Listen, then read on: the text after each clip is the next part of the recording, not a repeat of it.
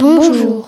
Nous allons vous présenter un livre de Claude Catelin. Mathilde la sorcière et le trou magique. Aux éditions Lire c'est partir.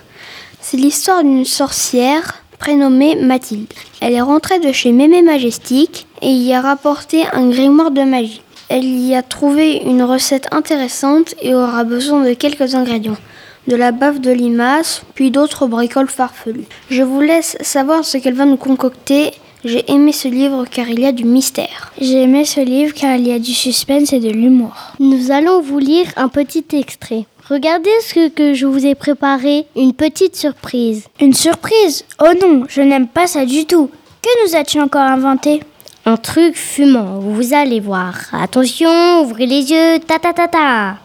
On dirait une grande crêpe trop cuite. Ou une vieille tarte brûlée. Tout faux Mathilde, regarde bien. C'est...